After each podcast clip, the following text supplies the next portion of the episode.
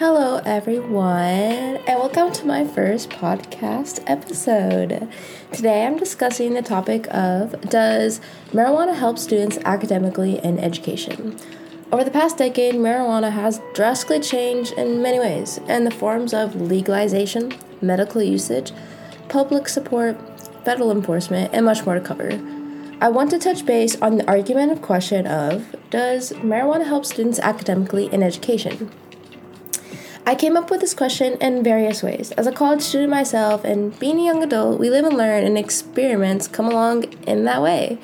Being a student, yes, I have used marijuana with multiple occasions.